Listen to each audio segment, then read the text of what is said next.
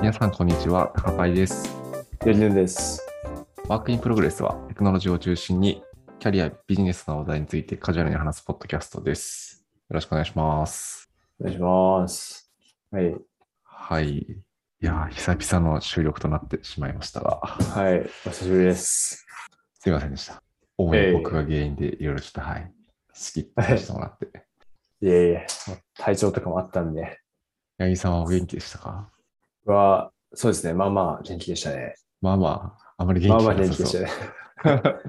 それははいあ。まり元気でなさそうですね。ええまあ、元気でやってましたよ。はい。そうですね。前、前回が、なんか結局、の動画やりたいでしたっけなんか、まあ、あれか。何週間ぐらいか。3、4週間ぐらいですか。前回が多分6月末に収録してるかなはい。なるほどなるほど。まあ、半月ぐらいなのかはい。なるです。そうですね。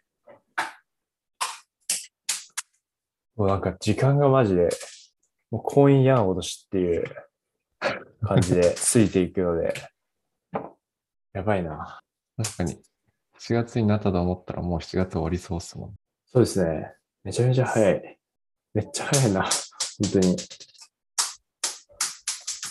やー、7月も、なんすかね、なんか、6月の方が暑くなかったですかそんなこともない。まあ、7月も暑いですけど、はい。なんかあの、35度ぐらいでした日、いつぐらいだったっけな35度。あ、でも確かにめっちゃ暑い時期6月はありましたよね結構、はい。うん、あれそう6ですね月だった気がする。なんか7月そんなにめちゃくちゃ暑いなーっていうのは、まだ来てない気がする。うん。確かにそうかもしれない。そんな中、明日は海の日。あ、そうか。確かに今週は3連休ですね。そうっすよね。はい。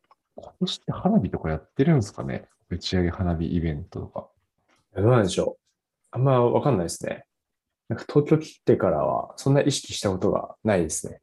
あ、本当ですか、ははいい、はい。多摩川とか近いんですけど。はいはいはいはい。多分、行ったことありますか花火イベント。東京周辺の。東京のやつは行ったことないですね。地元のは行ったことありますけど。はいうん確かに。やっぱ人多いから、あんまり行く気起きないかも、ね。そうそうしれそう。ないです人が多いんだよな、ね。はい。そうですね。いやー、なんか個人的な関心事としては、あの、はい。いや花火とか全然関係なくなっちゃうんですけど、うん。アップル製品の値上げが結構関心事ですね。ああ、ありましたね。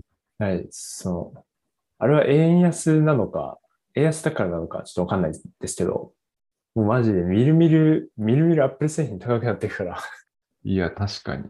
はい、行きたくなりましたよね。めっちゃ高いですね。ふ普通の iPhone 買うのに、だって、もう、あれなんか iPhone のいいやつ20万とかしますよね、多分。今見ると、13 Pro Max、16万円。 16万円、はい。やばいですね。 16万円あれなんかちょっと前までなんか、はいいいやつでも10万円とかじゃなかったでしたっけ確かに、これ値上げ前は、でも13万5千円ですね。ああ、13万円5千円ですね。うんいやめっちゃ高くな他っに万円た気がするな。うん。いや、高いな。そうですね。ちょっと MacBook とかも、MacBook とか変わったかわかんないですけど、もうもう手がつけられないレベルになるかもしれないですね。そうっすよね。はい。だってなんかあの、うん。 Mac Pro ってあるじゃないですか。うんうんうん。あれが、確かなんか100万円ぐらいして、はいはいはい。でも、ユ YouTuber の人とかしか買わんみたいな。うんいや、なんか結構仕事で使ってる人はいるのかもしれないですけど、いるのか。結構す、はい、YouTuber の人とかがなんか話題作りのために買ってるようなイメージだったんですけど、いや、確かに、そのイメージありますね。はい。いや、なんかもう近づいてきちゃいましたね。そういうふうに。確かに。 これはでも円安の影響なのかな。でもなんかそんな雰囲気はありますけどね。はい。円安。円安もすごいっすね。そうっすね。半端ないんだよな、円安。そうっすよね。はい。 500ドルって言ったら5万円ではないもん、全然。そうですね。もう、はい。もうなんか1ドル100円っていう計算式が根付いちゃってるんですけど、うん。そんなことないよという感じですよね。もそうもっはすやよね。う、はい。いやー、Mac 製品なんか直近買おうとしたりししたんですかはい。いや MacBook Air なんですけど、今、うんうん。プロが欲しいなと思うことがあって、はいはいはい。はい。まあ、じゃ欲あしいなと思ってたんですけど、そろそろ買おうかなと思ってた時に。はい。ちょっと遅かったですね。うんうんうん。ああ、そうで MacBook Pro も3、4万ぐらい上がってそうっす。はい。えらいことになってますよ。結構、オプションとかもモリモリにするともっといっちゃうので、うん、大変ですね。はい。確かにな僕もなんか秋に新しい Apple Watch とか出たら買い替えようかなと思ったんですけど、はい。高くなっちゃったかっていう。そうっすね。確かに。これ実際、現地とかだと、普通の価格なんですかね。その、現地って言ってるのは、はい。はいはいそはいのまあ、アメリカ、うんうん。はい。だと、アメリカだとどんな感覚なんですかね。どうなんですかね、はい。あんまりまかあ変わらんのかなそうですね。ただ向こうです。はい。エンジニアとかだと、お給料も高いんで、うんうん。もしかしたら、全然その、ちょっとうまい例えが思いつかないですけど、まあ日本でいう Android デバイスみたいな価格帯なうんうんうんのかもしれないですね。はいはいはい。はい。確かに。そうで確すねかにそれあるかも価格、うんはい。だって価格が変わらずに、お給料高くなったら安く感じますよね。確かに。そうですね。はい。なるほど。なるほど。あの、ちょっと敷居が上がっちゃうかもしれないですね。それで。うん。高橋さんみたいな人が増えるかもしれないです。その、アップルウォッチ買おうと思ってたけど、ちょっとやめるとか。そうっすよね。うん。はい。はい。はいはい。ではでは、そんな感じで、はい。本日のはい。メイントピックの方に行きましょうか。はい。行きましょうか。はい。で、本日の、 はい。今日はですね、はい。はい。本日のとか言うと、急にちょっとレストランみたいな。本日の日替わりは、みたいな。はい。はい。今日、今日のテーマはですね。はい。まあ、僕が最近あの、データアナリストからソフトウェアエンジニアにジョブチェンジしたので、その話をしようかなっていうこと思います。お、ありがとうございます。はい。と言いつつですね、そんなに準備してないので、なんか、うん結構高林さんから聞いていただけるとありがたいですね。わかりました。はい。いやー、じゃあ、はい。好きな食べ物とかからいきます好きなのは関係なくなっちゃった。ジョブチェン関係なくなっちゃった。はい。いやー好きな食べ物を。ねははいい。あ、あ言うんでたすだ、ね。い好や、好きな食べ物。 きな食べ物。いや、普通にジョブチェンの話しましょうか。はい。そうですね。じゃあ、まあ背景としては、うん。一応その今年の4月からジョブチェンしましたと。はいはいはい。で、はい、もともとデータアナリストうんうん。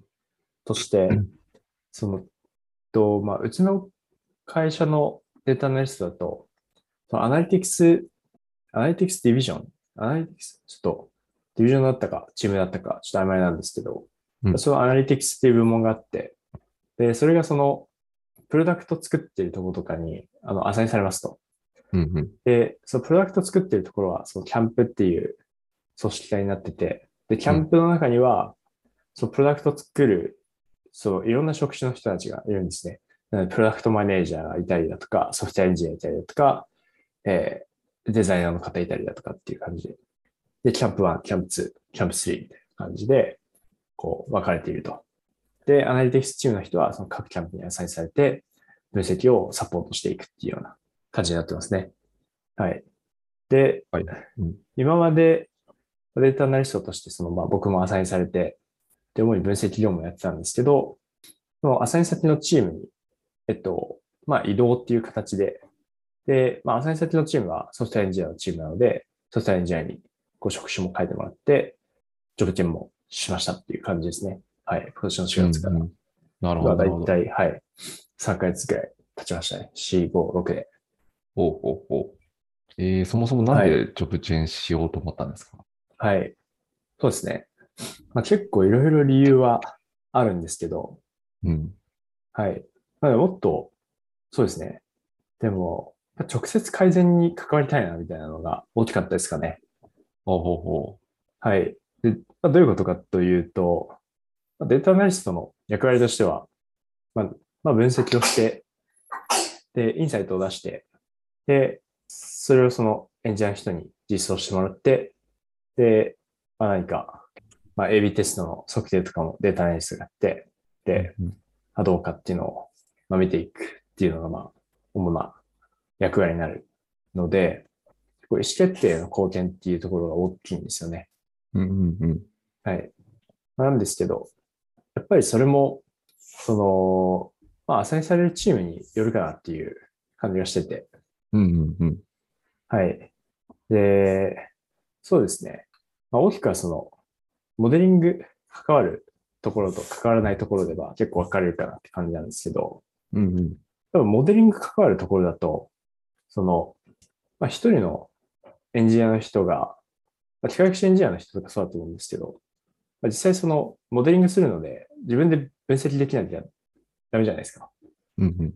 はい。まあ、そうなると、結構実際にそのプロダクトに落とし込むところの分析とかは、まあ、そのエンジニアの人でできてしまうところがあるので、うんうんうんでそうすると、事実のデータアナリストを介して、えーデータアナリストはなんか提案して、で、エンジニアの人は実装するだけみたいなえー感じよりは、その、もう、エンジニアの人が分析も実装も、で、その結果を得て、えー何か次の改善を考えるとかも、まあ一人でやった方が効率がいいみたいなところがあるんですよね。うんうんうん。はい。で、まあ、自分としても、分析始め、あとは、あとは、その、まあ、そうですね。すごいのかな。あの、Airflow で、まあ、SQL の自動更新とかで、うんうん。え SQL の、あれか、定義実行とかで、まあ、賄えるその、機能とかに関しては、ちょっと関わらせていただいたりしたんですけど、うんうん。まあそれ以上、その、例えば、えー実際にマイクロサービスのコードに何かコミットしたいですとか、なんかそういうことをすを、にはちょっとデータアナリストっていう枠組みだと踏み出しづらいなって思うところがあったんですよね。うんうん。はい。そうですね。なので、やっぱ SQL でできる以上のことをしたいとか、あとは、まあ、今す、普通にチームで働いてるエンジニアの方みたいに、もっと直接的に、まあ、僕も一人で、その、まあ、エンドトゥエンドに改善を回していきたいなとか思って、ちょっと移動っていうのを志望しましたね。おーなるほど、なるほど。はい。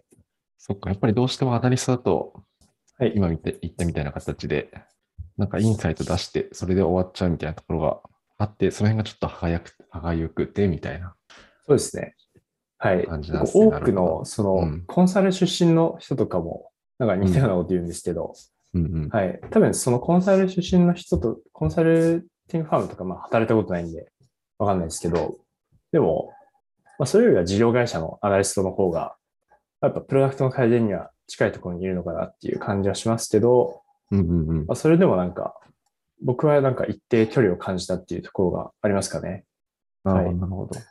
結構その辺ってあれなんですかね。人によって、その、感じる距離は違うものなんですかね。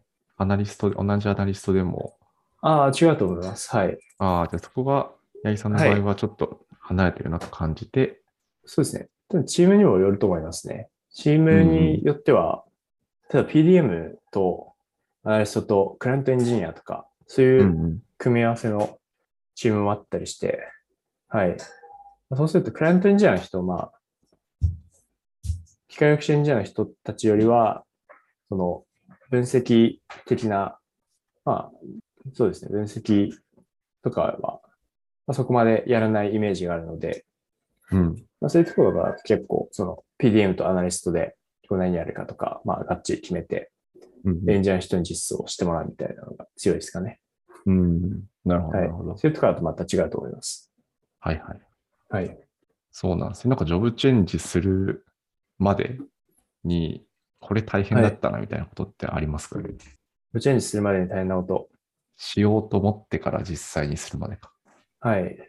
なるほど。そうですね。まあ、でもこの辺は結構、その、そうですね。まあ、その今の業務の引き継ぎとかはうんうん大変うん大変、大変だった気がします。うんうんはい。こう、僕だけじゃなくて、そのマネージャーの人とかにもすごい助けていただいたんですけど、うんうんはい。そうですね。はい。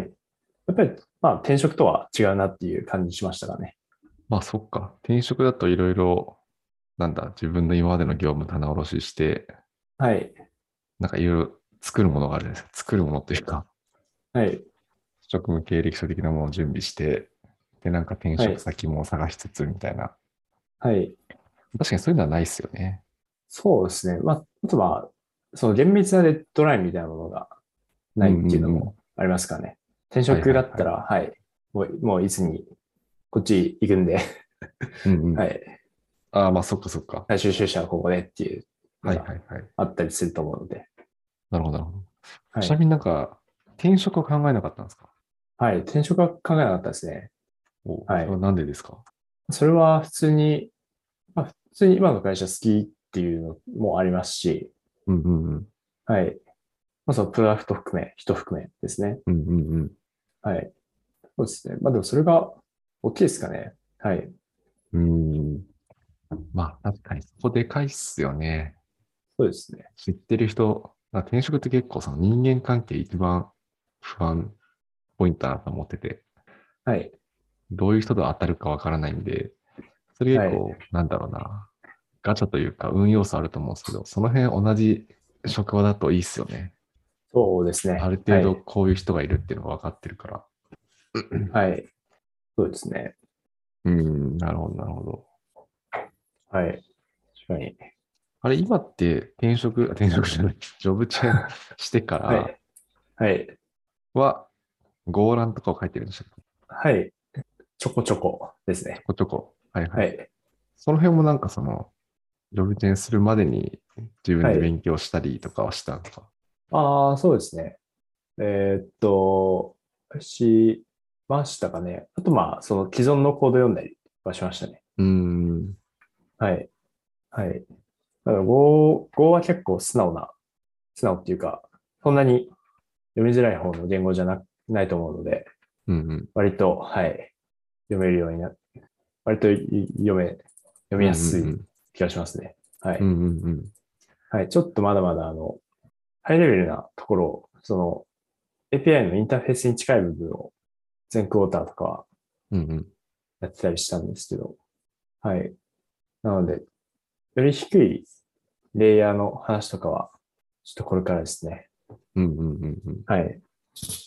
実際になんかソフトウェアエンジニアになってから、なんだろう、はい。大変だったことというか、はい。ままあ3ヶ月しか経ってないと思うんですけど、はい。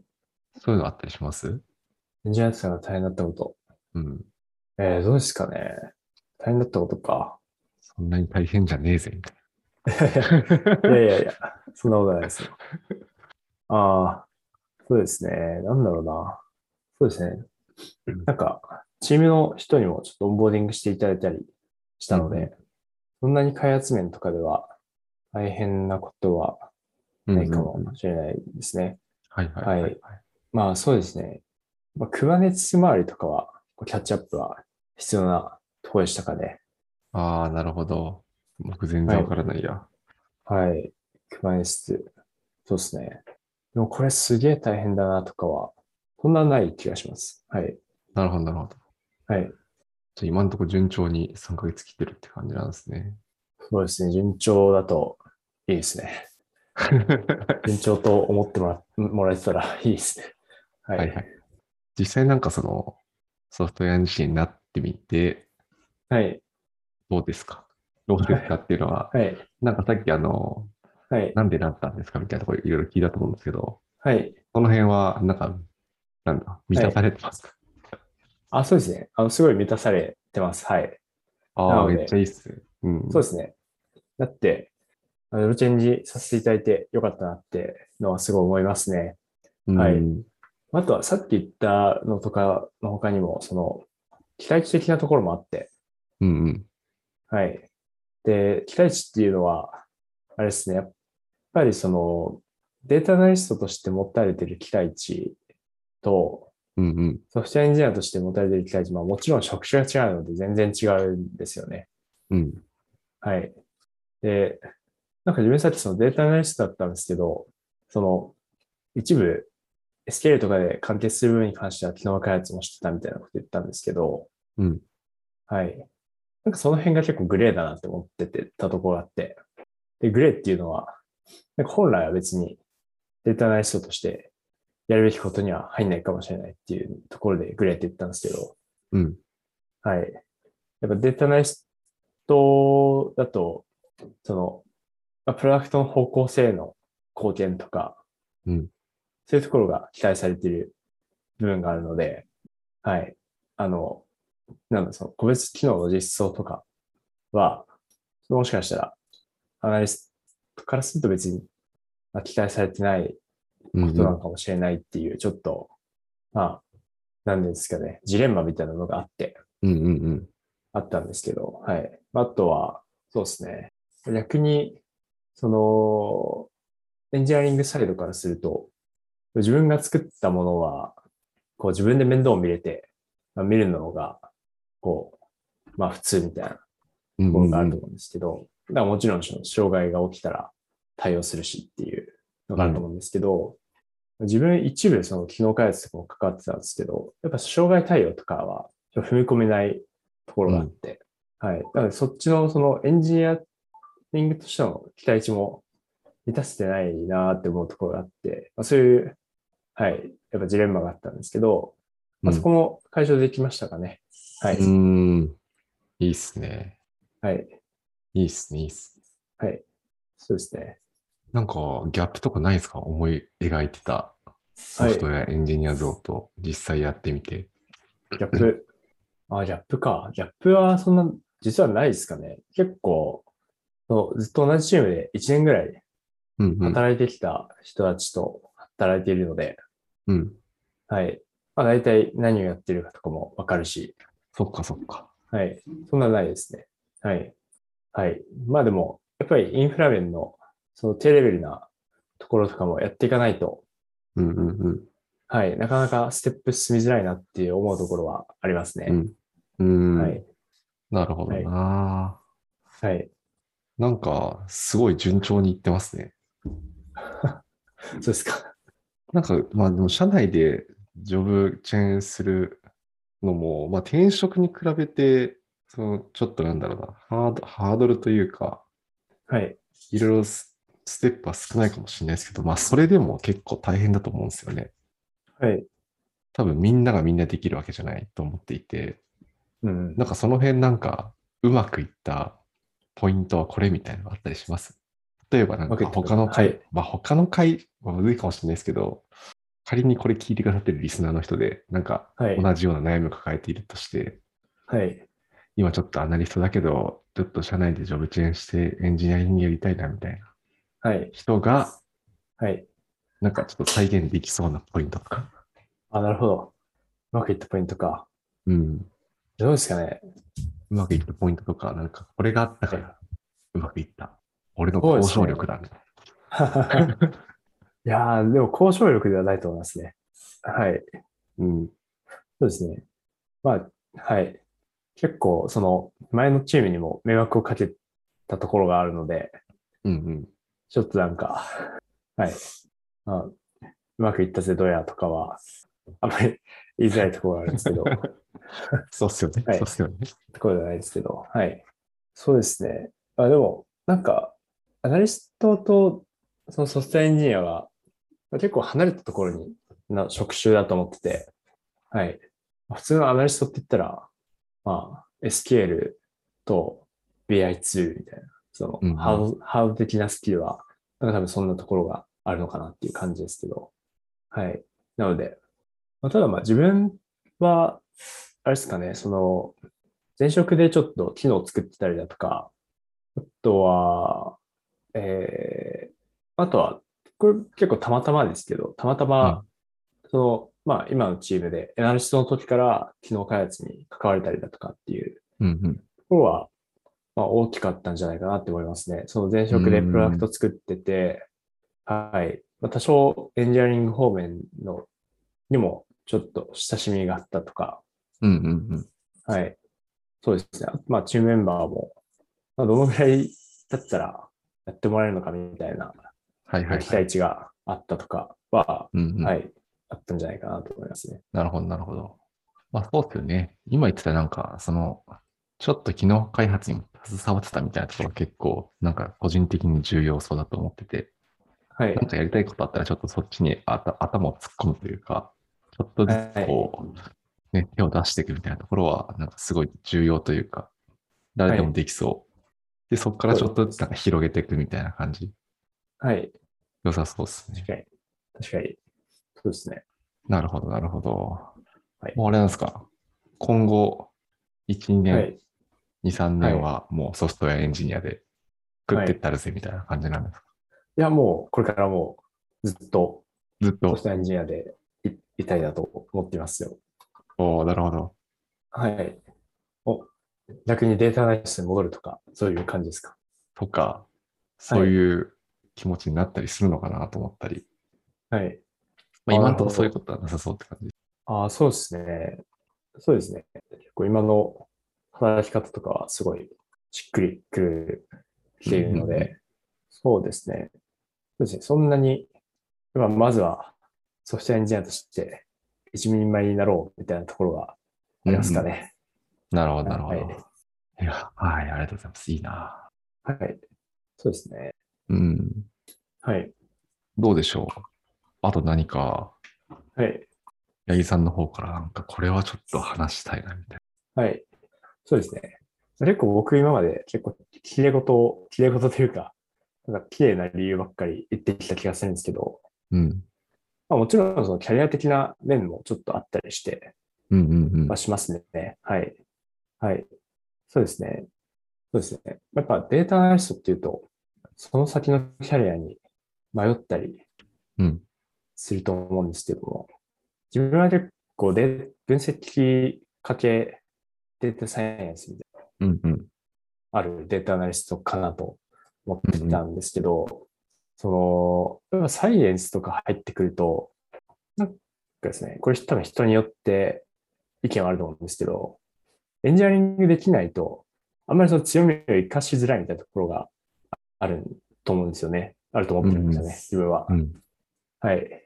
なので、結局その、アナリストかけサイエンスみたいな人だと、その自分の場合は、その、機械学習エンジニアの人の介護官になっちゃってるような感覚を覚えたんですよね。うんうんうんうん。はい。そうですね。なので、え、それはなんかもう、あれなんですか社内にいらっしゃる機械学習エンジニアと、はい。ちょっと比べてみてみたいな感じですかあそうですね。はい。うん。。はいい。そうですね。えーっと、さっき言ったそのエンジニアリングできないと、やっぱうまく価値を発揮しづらいよねみたいなところは、うん。そういうところがありますかね。その、えーまあ、じゃあ自分が、まあ、こういう、例えば推薦書法を知っていますと。うん。はい。